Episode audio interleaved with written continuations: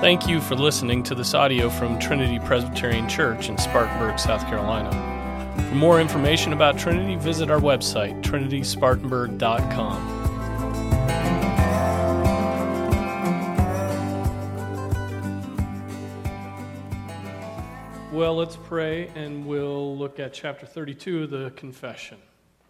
Father, we thank you for another Lord's Day in which we get to gather with your people in your house. And we ask that you would uh, bless us, that every one of our thoughts and meditations may be pleasing and acceptable in your sight. Lord, lead us through this chapter of the confession and the scriptures that we look at. Lord, we pray that it would be an encouragement to us and that it would uh, fill in blanks in our knowledge.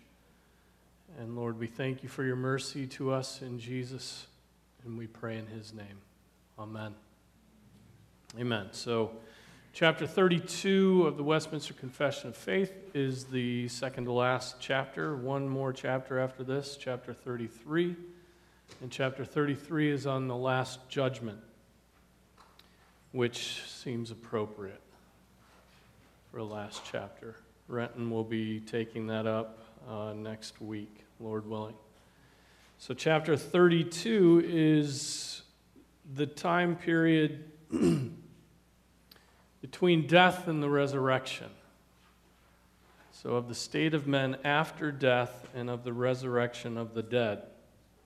And this is commonly referred to as the intermediate state. The intermediate state is not the final state, it's not the ultimate state, it is the intermediate state that we exist in for a time. And we'll talk about the specifics of that. Essentially, this chapter answers the question what happens to you after you die? What happens to you when you die? And so, uh, this quote, I'll start here from Calvin. Calvin is always helpful and um, never wants to go beyond Scripture.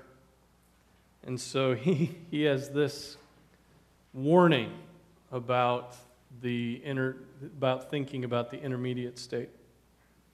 Now, it is neither lawful nor expedient to inquire too curiously concerning our soul's intermediate state Many torment themselves overmuch with disputing as to what place the souls occupy and whether or not they already enjoy heavenly glory. Yet it is foolish and rash to inquire concerning unknown matters more deeply than God permits us to know. Scripture goes no farther than to say that Christ is present with them and receives them into paradise, John 12 32 that they may obtain consolation while the souls of the reprobate suffer such torments as they deserve. What teacher or master will reveal to us that which God has concealed? Concerning the place, it is no less foolish and futile to inquire, since we know that the soul does not have the same dimension as the body.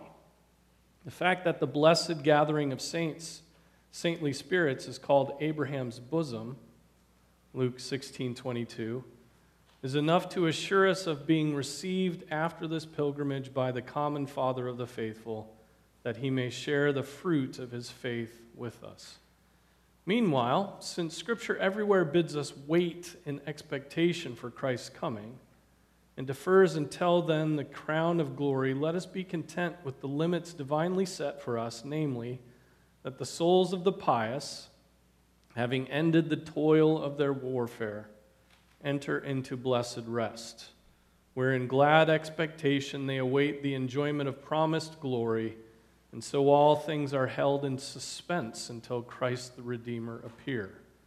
The lot of the reprobate is doubtless the same as that which Jude assigns to the devils to be held in chains until they are dragged to the punishment appointed for them. Jude 6.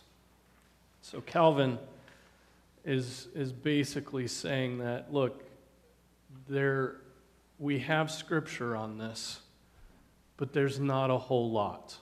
And so we don't want to uh, base what we determine about uh, what happens after life on conjecture or philosophy or speculation or opinion, but we want to stick to the Word of God. And there's information, but there's not a whole lot on this. Um, I'll be right back. There's a bit of a ring in the microphone. It's driving me crazy. Anybody else hear it? Oh, maybe it's just in my head then. Let's see. Let's just pull that back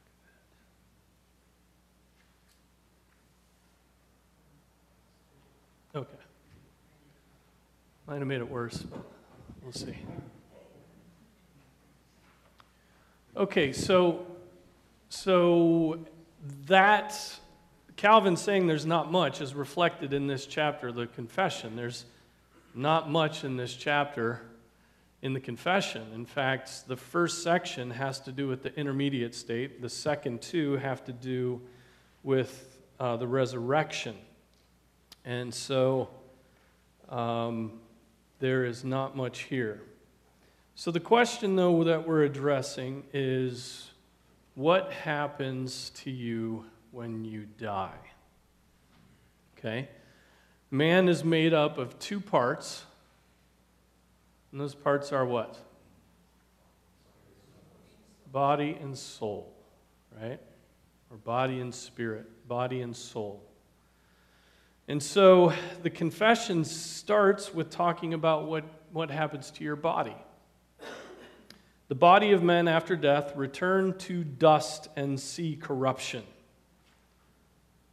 Okay? Pretty simple. Body goes into the ground and decays. That's what it means to see corruption. It decays. It's, it loses its vigor. It um, rots and turns to dust, right? Like everything or many things put into the ground do. Bodies of men after death return to dust and see corruption. Now we could talk. We could talk at this point. I could break away um, and talk about why Christians bury their bodies instead of burning them to a crisp and to ashes, um, and why that's always been what Christians do. And pagans burn bodies, Christians bury bodies. And the reason for that is that our Lord's body was buried and then rose again, and there is a bodily resurrection. And that planting of a seed for the resurrection is a testimony to Christ's resurrection. That's why we bury and why we should bury. But the main point here is your body's going to go in the ground and decay. It's, it's kind of a horrifying thought isn't it? Um, it's very difficult to be at a grave site and see a loved one put into the ground because that body is that person. That body is as much that person as the soul that departed that body upon it, that person's death. And so that body should be treated with, with dignity, with care, with kindness because that, that body is that person. And so to put it into the ground where you know that it will see corruption is, is, a, um, is difficult. Um, we've all experienced it. And yet, this was the, the penalty of sin, that death would come, and from dust we'll go to dust. And so, that's what happens to our bodies. There's nothing else to say about the body. It sits in the grave until the resurrection. All right? And then it turns to the souls. But what happens to our souls? But their souls which neither die nor sleep, having an immortal subsistence, immediately return to God who gave them. The souls of the righteous, being then made perfect in holiness, are received into the highest heavens, where they behold the face of God in light and glory, waiting for the full redemption of their bodies. And the souls of the wicked are cast into hell, where they remain in torments and utter darkness, reserved to the judgment of the great day. Besides these two places for souls separated from their bodies, the scripture acknowledgeth none. So there are two places where souls go heaven and hell. Now that's been that's been argued about. That's been um, controversial, believe it or not, in the in the history of the the Christian of Christian theology. Early in the church, there were many who believed that Hades was a repository for all souls, whether of believers or unbelievers, righteous or unrighteous. They would go to Hades, and there they would experience what corresponded to their faith. You know, if they were a believer, they would go to Hades and it would be pleasant. If they were an unbeliever, they would go to Hades and it would be unpleasant and then the resurrection, and then heaven and hell. And um, there, there was, has also been a tradition in the church, which I believe is, is uh, undoubtedly wrong, that upon death, the body goes into the ground, the soul sleeps until the resurrection, and then because what is a soul without a body? You can't really compute that because the body, the brain is what thinks, it's part of the body, right? What is a soul separated from the body? And so people thought, well, without the body, the soul is just going to be as if it were asleep. It's just, it's not going to be animated in the same way. So it's called, oh, what, what's the term? You'll, ne- you'll, never, you'll never come across this again. No. Psychopannychia. Psychopannychia, soul sleep. Um, Calvin wrote a whole treatise, long treatise, opposing soul sleep. Even though he says, let's not say too much about the intermediate state, he wrote a 50, 60 page treatise on how soul sleep was wrong, but he, he just opposes that view. Um, doesn't say much positively about what his view is. And who held to soul sleep? Well, Anabaptists did. Socinians did. And um, a lot of people in the early church held that view that the soul of man sleeps from the time of death until the resurrection. So Calvin combated that uh, in his treatise. And, and so that's a wrong view. Um, so there, there are no other places where souls go heaven and hell. So soul sleep is wrong. There's not just a sleep. What other theories have you heard of as far as what happens to the soul upon death? Annihilationism, and what's that? The soul is gone, just fades away, and, uh, and is annihilated, and there's nothing more. There's no consciousness, there's no continued existence, right? Annihilationism. Now, some cherry pick annihilationism and say that's what happens to unbelievers, but not to believers right? Others say, well, that's what happens to everybody. Um, we reject that view because of the testimony of Scripture. What other views have you heard? Yeah.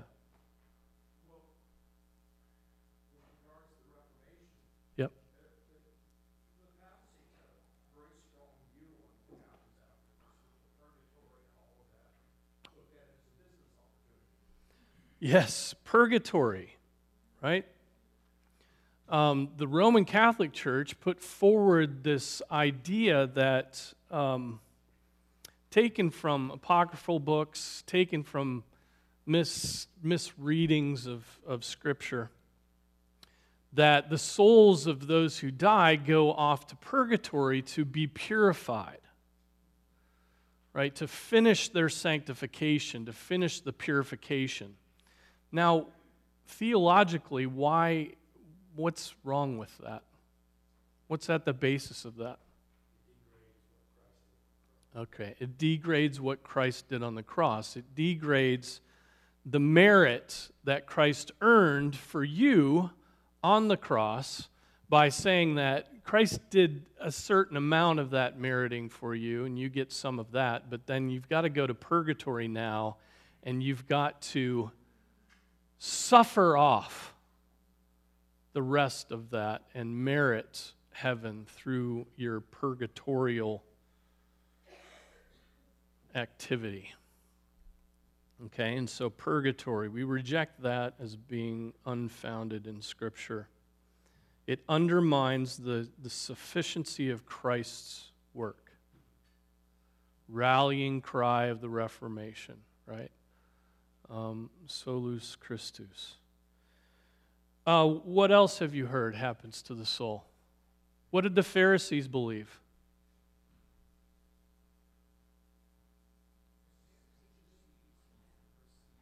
The Pharisees believed in reincarnation.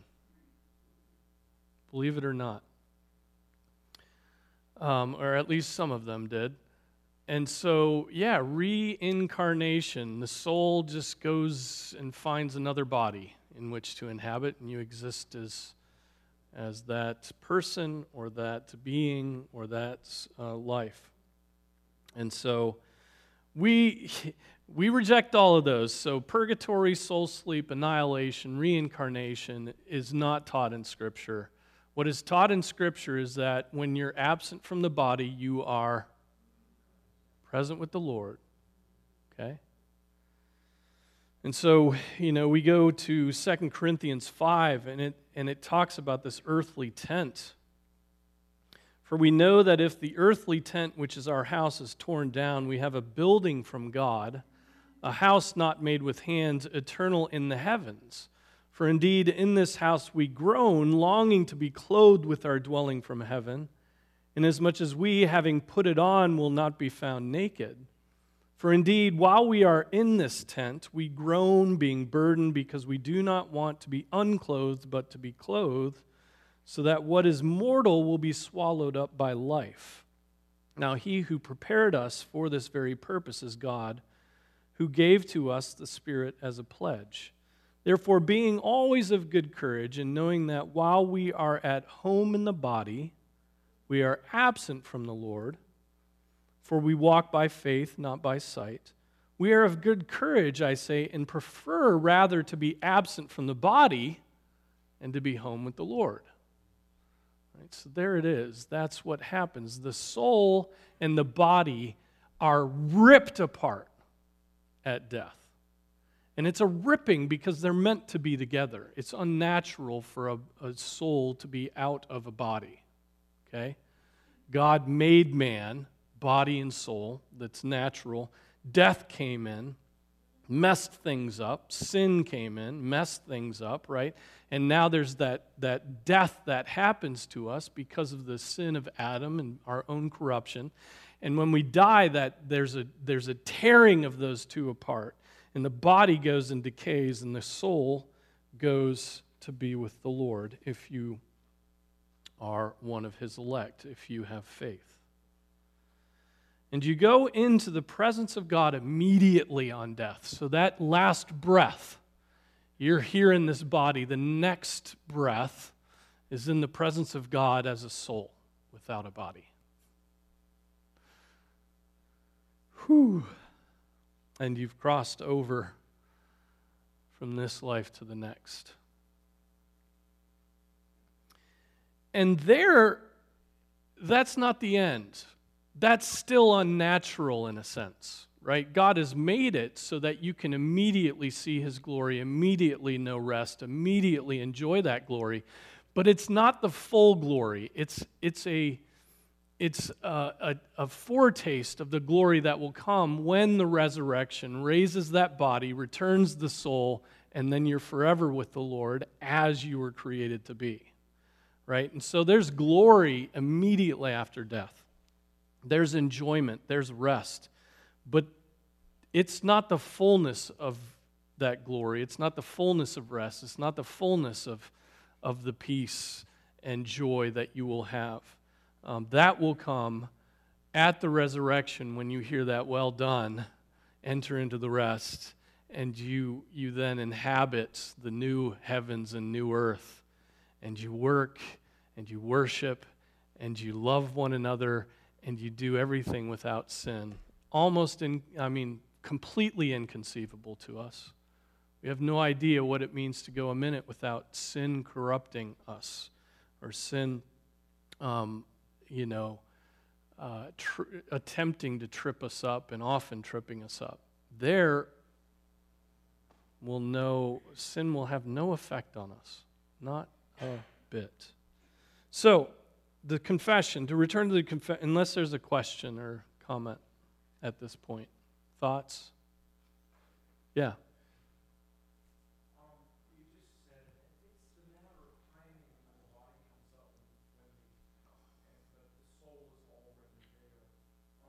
Yes.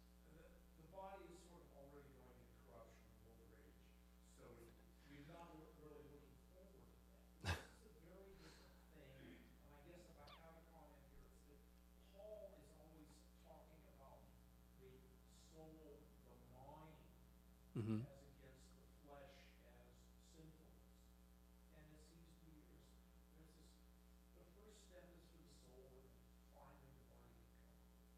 Hmm. Yeah. When it talks about Sheol, the word Sheol is referenced in the Bible, in some, some of the Psalms and later in some of the other passages. Um, is that referencing to that corruption that the baptism is pertaining to? Or is that a specific place? Um, what you do with Sheol, what you do with Gehenna, what you do with Hades is um, is where all the controversy in this question lies. Um, Sheol, it, it seems, um, is, you know, is the grave. That's how I would interpret Sheol as the grave, right? And that's where we, all people go and undergo corruption. Because believers and unbelievers go to the grave it, it's interesting that believers and unbelievers have that same destiny. That salvation doesn't take away death from believers. Right? Now, why would God do that? Right? Why would, why would we still suffer death even though we've been rescued from death by Jesus Christ? Anyway, we'll get to that. But, but so Sheol, Hades, um, Gehenna. Gehenna seems to be used of the, the, the, eternal, the eternal resting hell as we conceive of it. Hell is, hell is, is more of a, a, a term that's been imported to Scripture, right? But Hades and Gehenna is used in the New Testament. And Hades, uh, Hades is actually used in the Apostles' Creed, where we say hell it says Hades, I believe, originally. Um, so I'm not going to give you any clarity on that other than to say that um, that the view that there is a holding place for all who have died is rejected by the scriptures, certainly of the New Testament. Okay? unless you're speaking of the grave, which is common to everybody who dies. But not everybody will die, right? Enoch didn't die, Elijah didn't die. Um, those who are here when the Lord returns won't die. But they will go through sort of a whew, swift transformation, which will, I, you know, who knows? Scripture doesn't speak to that, but there will be a, a transformation. Anyway, so that's that's what I'd say to that. Good question. Um, if you want to read on this, uh, there's, you know, just get a systematic theology and, and go to the back and look for intermediate state, and it will bring up these questions. I read Bavinck. Bavinck has a whole chapter in his, and he's not good, which is weird because when I read Bavinck, I like it, but he's talking out of both sides of his mouth. At one point, he's saying that, yeah, Hades is where all souls go. And then at the next, he's like, immediately heaven or hell. And so um, he needed an editor on that chapter. I don't, I don't think he did well. Um, or I'm an idiot, which is probably more likely and didn't read it right. So um, take that for. All right, so back to that question, then why, why is there no difference between believers and unbelievers as far as physical death is concerned? Why is there no difference? Um, and here's what Williamson says to that question. Williamson wrote a commentary on the confession, and he says the answer to that is it has pleased God to delay the physical benefits of Christ's redemptive work until the end of time. The last enemy that will be defeated is death, right? And he's delayed that to the end of the time. Now, why? What are the benefits that come to us um, because we're going to die?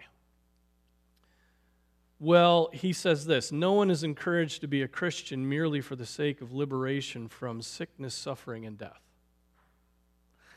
If we were liberated from death, I mean, people would, would come to faith not because they love Christ and because they groan under their sins, but they'd be like, hey, I don't want to die.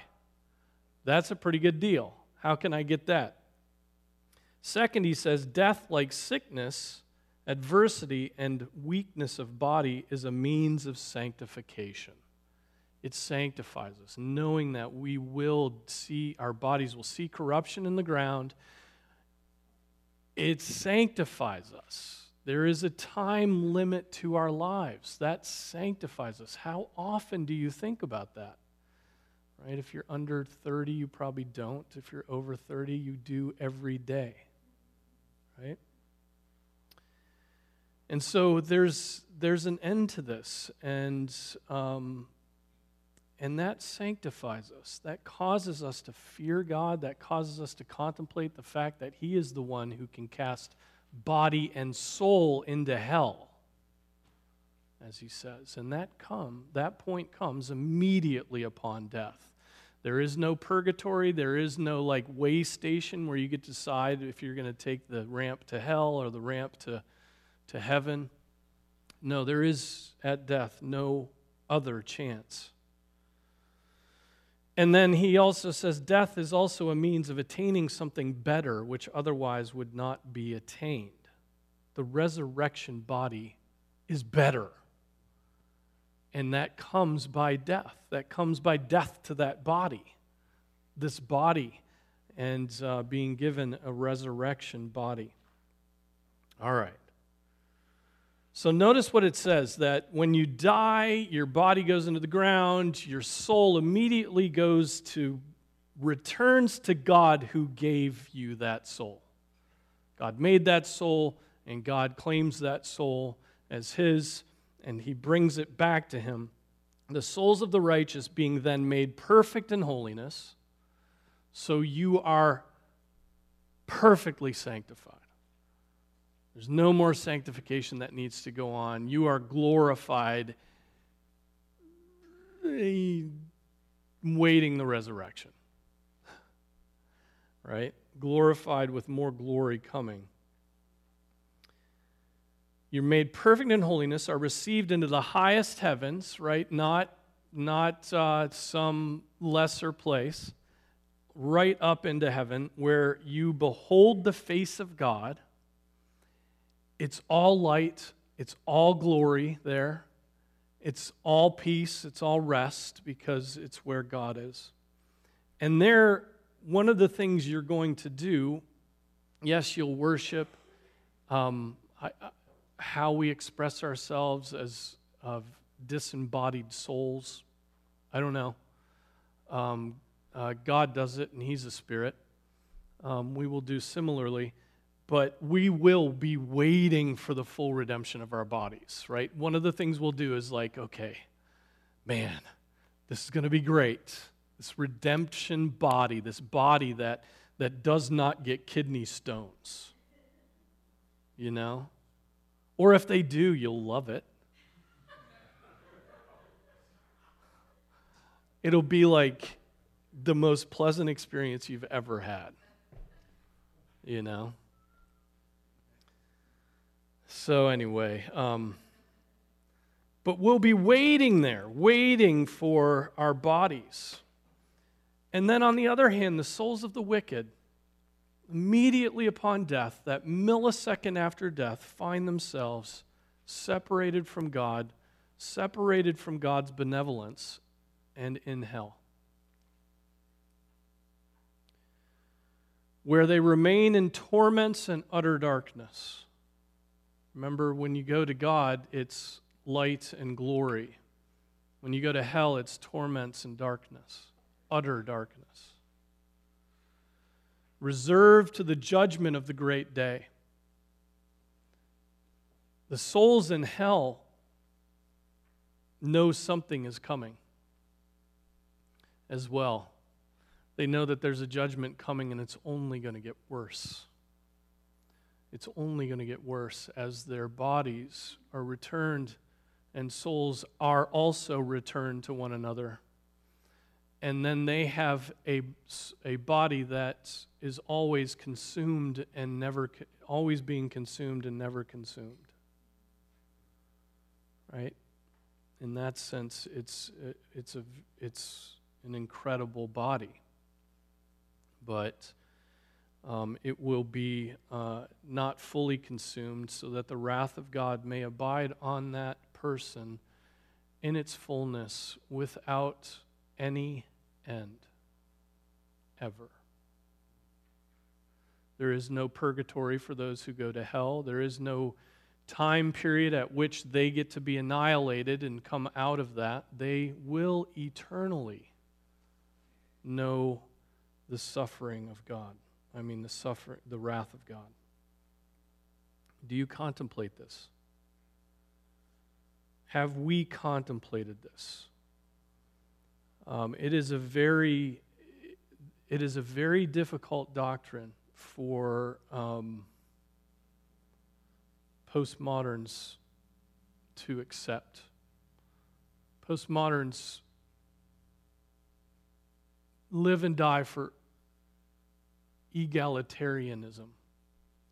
And the doctrine of hell is the most unegalitarian doctrine that there is. There will be some who know eternal bliss, and there will be some who know eternal punishment.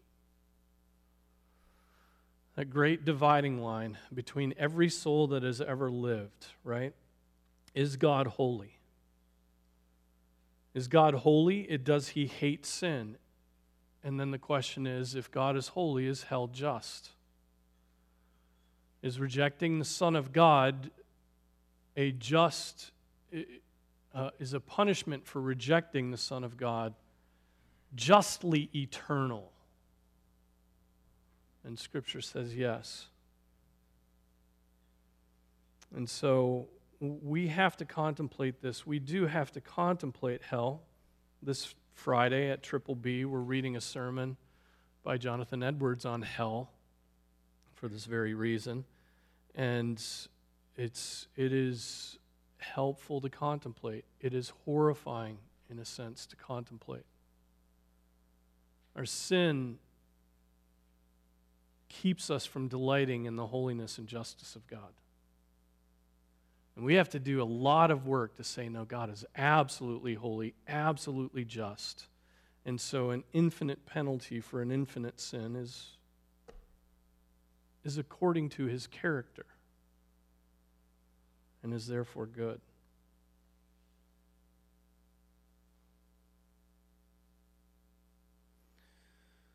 Besides these two places for souls separated from their bodies, the scripture acknowledges none. That's it heaven or hell. Immediately heaven, immediately hell. awaiting the resurrection. At the resurrection, then there is a judgment that comes on that great day, and there's a separation between the sheep and the goats, and everybody then goes off to their final, final eternal resting place. All right, so what if you're alive when Christ returns? Well, section 2 At the last day, such as are found alive shall not die, but be changed. 1 Thessalonians 4:17 Then we which are alive and remain shall be caught up together with them in the clouds to meet the Lord in the air and so shall we ever be with the Lord. Behold I show you a mystery we shall not all sleep but we shall all be changed in a moment in the twinkling of an eye at the last trump for the trump shall sound, and the dead shall be raised incorruptible, and we shall be changed. So, at the last day, such as are found alive, shall not die, but be changed, and all the dead. So, that change will, will be like, I think it will be intense. Like, it's, it's going to, um, I mean, that's, that's your body that hasn't decayed is going to get that resurrection body. That sinful body will become the resurrection body in that instant. And it's, it's you know, I think you'll feel it. Right? Other ones have decayed, you know, for, for and uh, that body raises and then, then is changed. And so those who are alive will experience that uh, in a certain way. But all the dead will be raised up with the self same bodies, right? The body you put into the ground is the body with which that is raised up, okay? Um, that happens, and none other, although with different qualities, right? So it's that body, but it has different qualities, which shall be united again to their souls forever.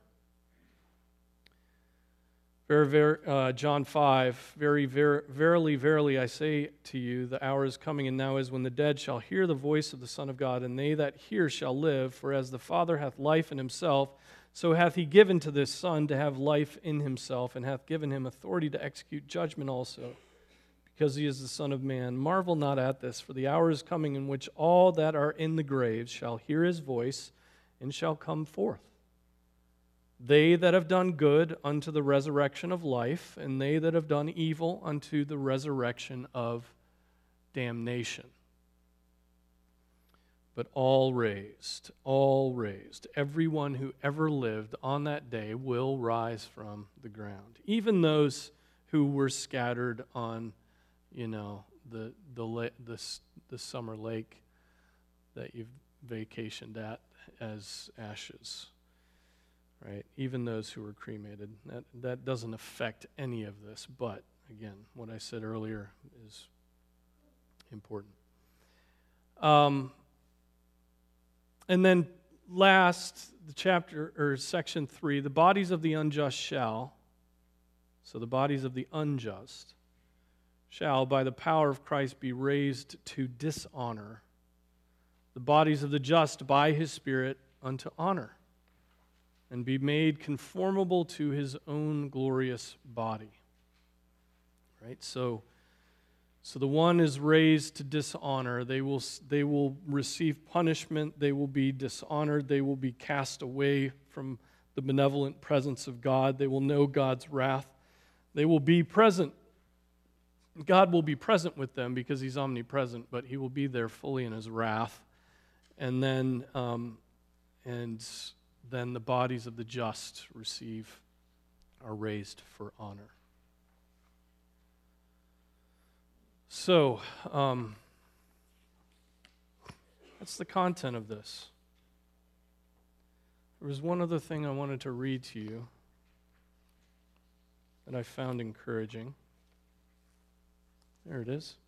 Wait, no, this isn't it. Here it is. This is from Bavinck, and it, it's the question that we often think of at this uh, when we think of death is, you know, is it right of me to long to see particular persons in heaven? You know? Um, we are raised with the same body. We will have similar appearance, perhaps. Um, we will recognize one another. And he, he, he says this about this question Is it, you know, is heaven going to be a reunion?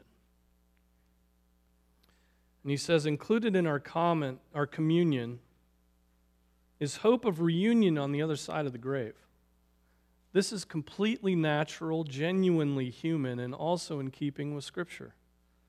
For Scripture teaches us not a naked immortality of spectral souls, but the eternal life of individual persons. The joy of heaven, to be sure, first of all, consists in communion with Christ. So let's get that straight. You know, the joy of heaven will be the presence of Almighty God and Him being pleased with you and not consuming you in His wrath. Right? You seeing the face of God. Jesus is there, and that's what makes heaven joyful. The joy of heaven, to be sure, first of all consists in communion with Christ, but further in the fellowship of the blessed among themselves as well. Similarly, it is not absurd to think that the blessed in heaven yearn for the believers who are on earth.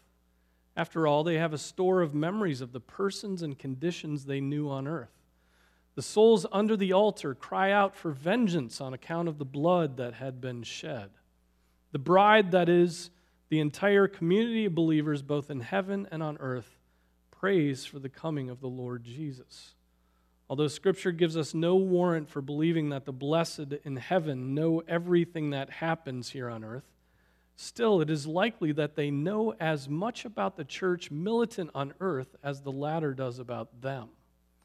So we know something of what's happening to the church triumphant, and the church triumphant knows something that's happening to the church militant here. We don't know it fully, but we know something of what's going on. Um, the state of the blessed in heaven, therefore, does bear a provisional character. There is still room for faith, hope, for longing, and prayer. Like believers on earth, they eagerly await the return of Christ, the resurrection of the dead, and the restoration of all things. Only then has the end been achieved. The souls in heaven, thus, cannot be conceived of as inactive. Although their work on earth is finished, they have other works to do in heaven. Scripture teaches this plainly. Those who have died in the Lord are with Jesus, Philippians 1:23.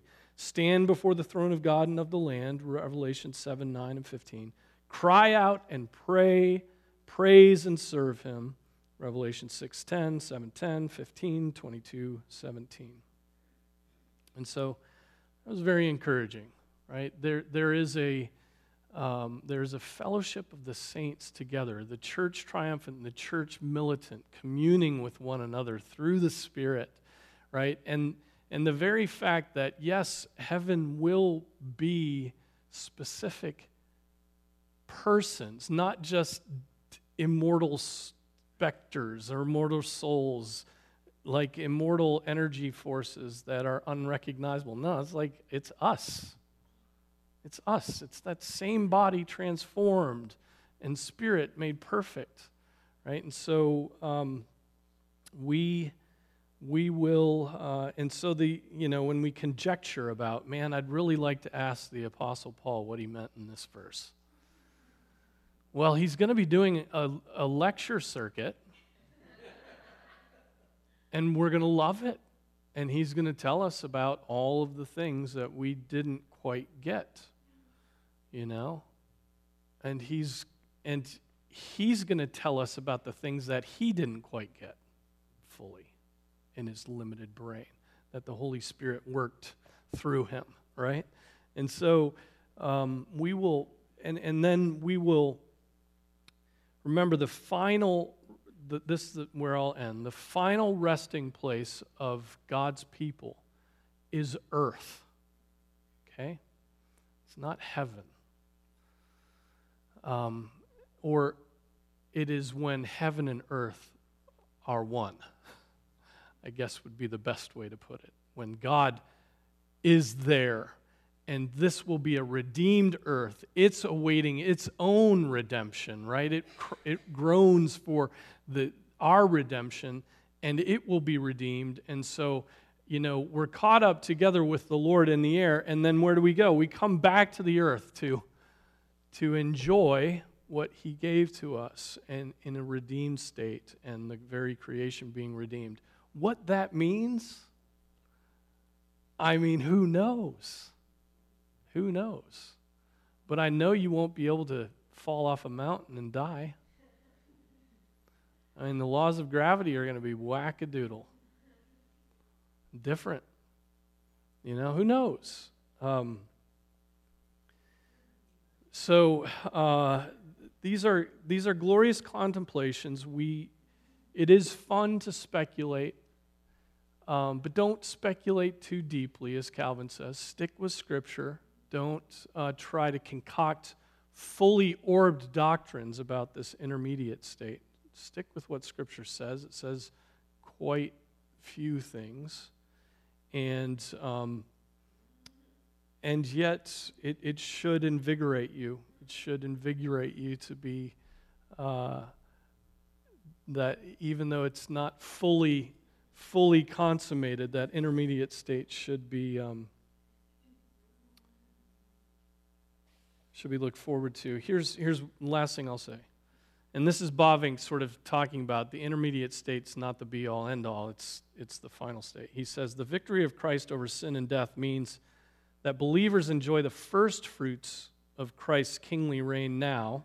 So in this life, we get the first fruits. It's good. It's good to know the Lord. It's good to worship Him. It's good to uh, have uh, not be slaves to sin anymore. And immediately after death, a provisional bliss with Christ in heaven. So it's a provisional bliss.